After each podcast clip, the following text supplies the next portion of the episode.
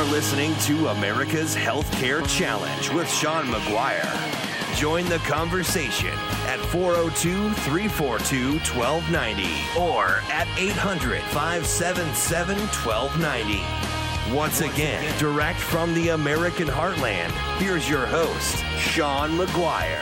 Welcome back to America's Healthcare Challenge.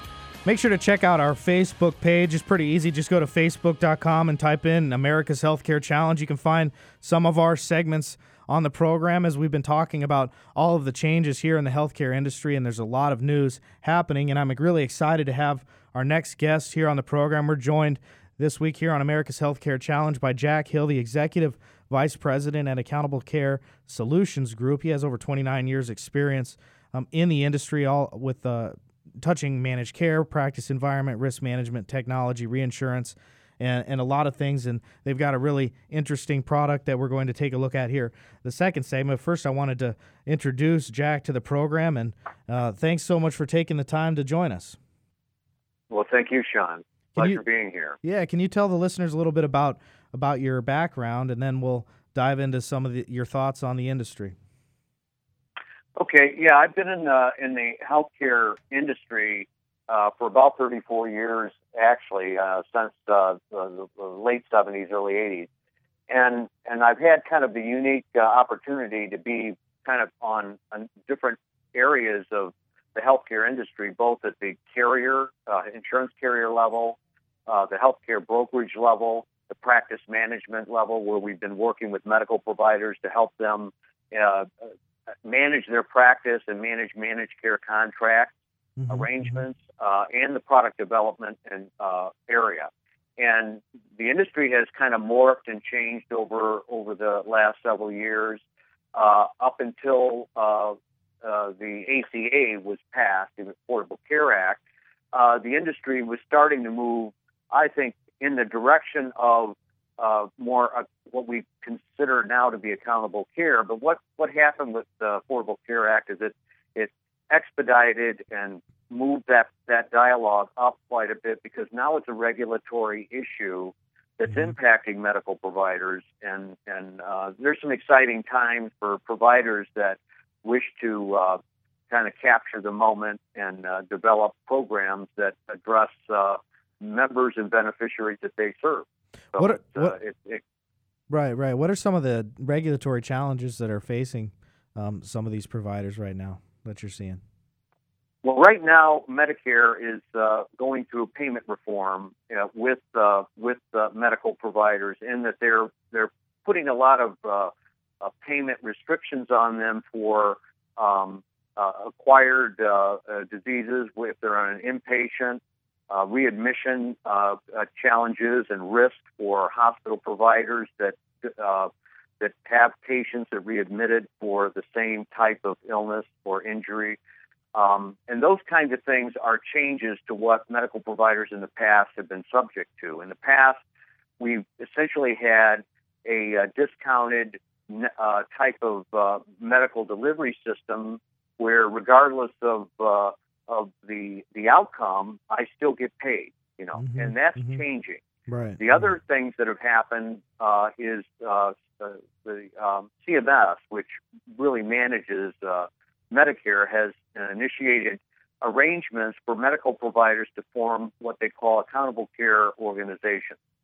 And under these arrangements, uh, the providers form what we call in the industry an integrated network, where the providers are basically sharing uh, electronic medical records and other um, information on patient uh, encounters, and they coordinate efforts to manage those encounters more effectively. And for that, uh, they can uh, they can basically get beneficiaries assigned to them through uh, Medicare. Now it's a little bit more um, detailed than that, but that's essentially how it works. And under those arrangements, the providers essentially, for the first couple years of the program, take a fee for service arrangement, and then they assume some risk for that uh, population health.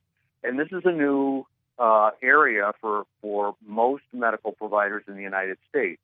Because heretofore in the past, uh, they haven't had to structure themselves as an integrated medical delivery system they basically uh, had uh, managed care contracts or PPO, preferred provider contracts, that were essentially just discounts uh, for medical services that they rendered. So it's a whole new era for medical providers to address in in, the, in this new kind of economy that's that's really been driven by primarily by Medicare, and then the commercial insurance industry is following suit. Also, they're doing much of this, uh, many of the same kinds of things.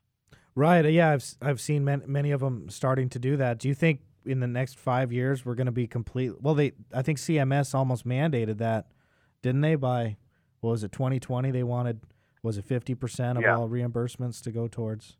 Is that what it was? Well, Something? they call it value based uh, reimbursement, and, right. and, you're exactly correct. I think over time, uh, the way in which providers are going to be paid is is going to be based on outcomes. It's going to be based on the way in which they treat patients and the the the outcome of that treatment.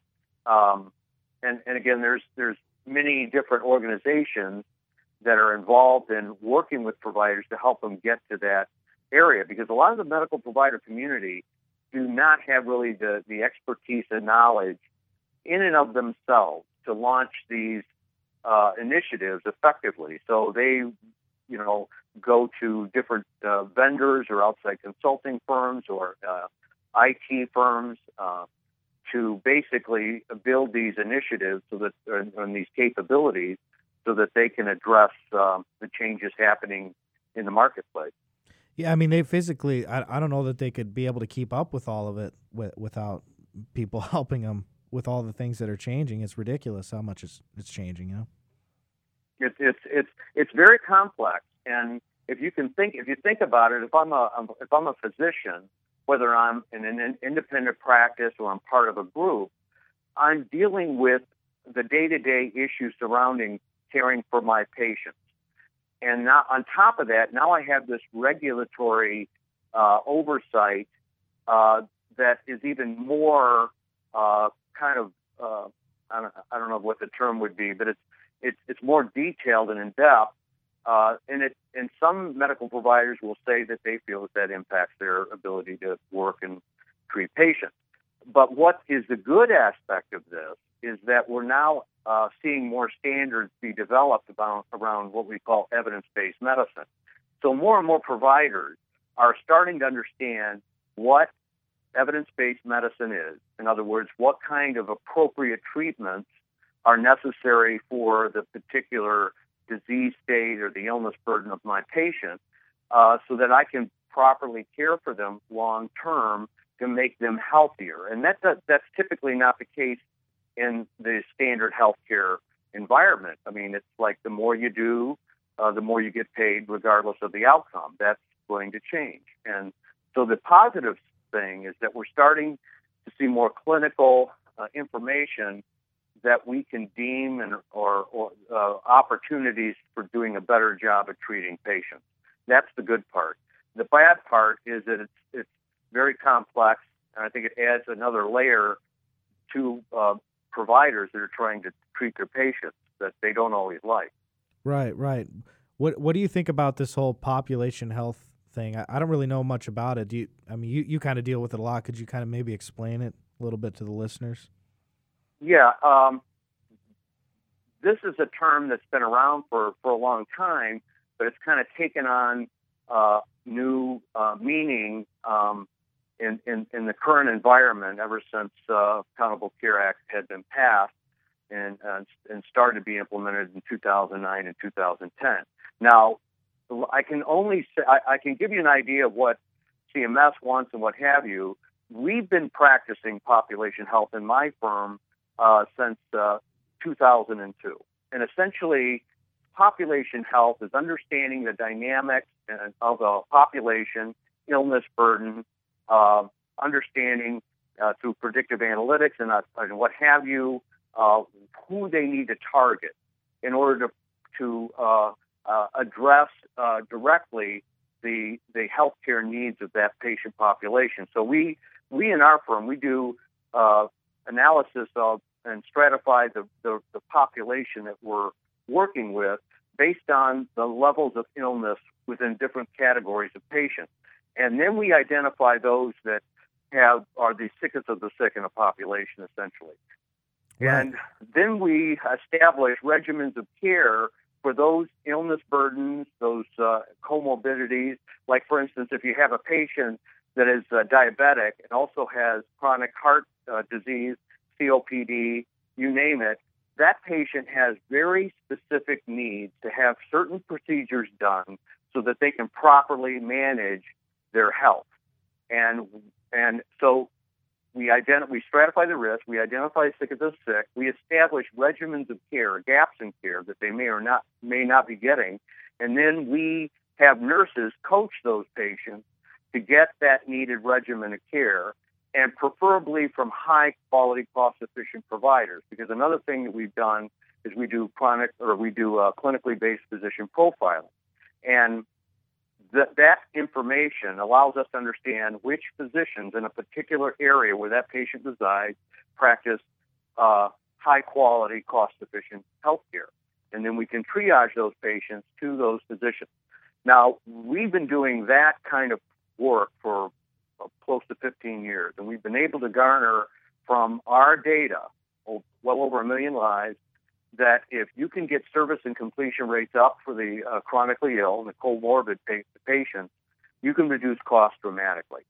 Be- and a lot of physicians have not been trained in med- in, in their uh, their formal um, their formal education as to how to do that kind of treatment. They they they're basically trained in episodic care, dealing with the particular symptomology of a patient that comes in to see them. What we've done is we've added science to the equation in a very effective way, and we've been able to provide a means for that physician to understand what that illness burden need is of that patient because they don't always see everything that happens to the patient. They see everything that happens within the, their particular uh, office when they're visiting with a patient. A lot of times, just because of the actual workload, they don't always garner from the patient all the things that are going on with that patient. In our case, we we get the encounter data, we get the health risk assessment data, biometric information, the pharmacy data, and we can convert that into a profile that's an effective way for a medical provider to be able to properly treat the patient. And so uh, that's how I define kind of population health management. It's basically being able to identify patients that have the appropriate medical needs and then being able to address those on a proactive basis rather than react to the condition and treat them uh, just based on their uh, the uh, the encounter. So very that's in- how I define it. very interesting. Hey, Jack, do you mind staying around for another segment? Got to running up against a break here.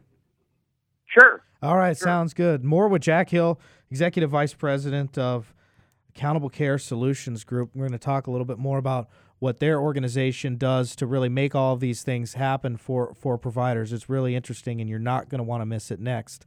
This is America's Healthcare Challenge.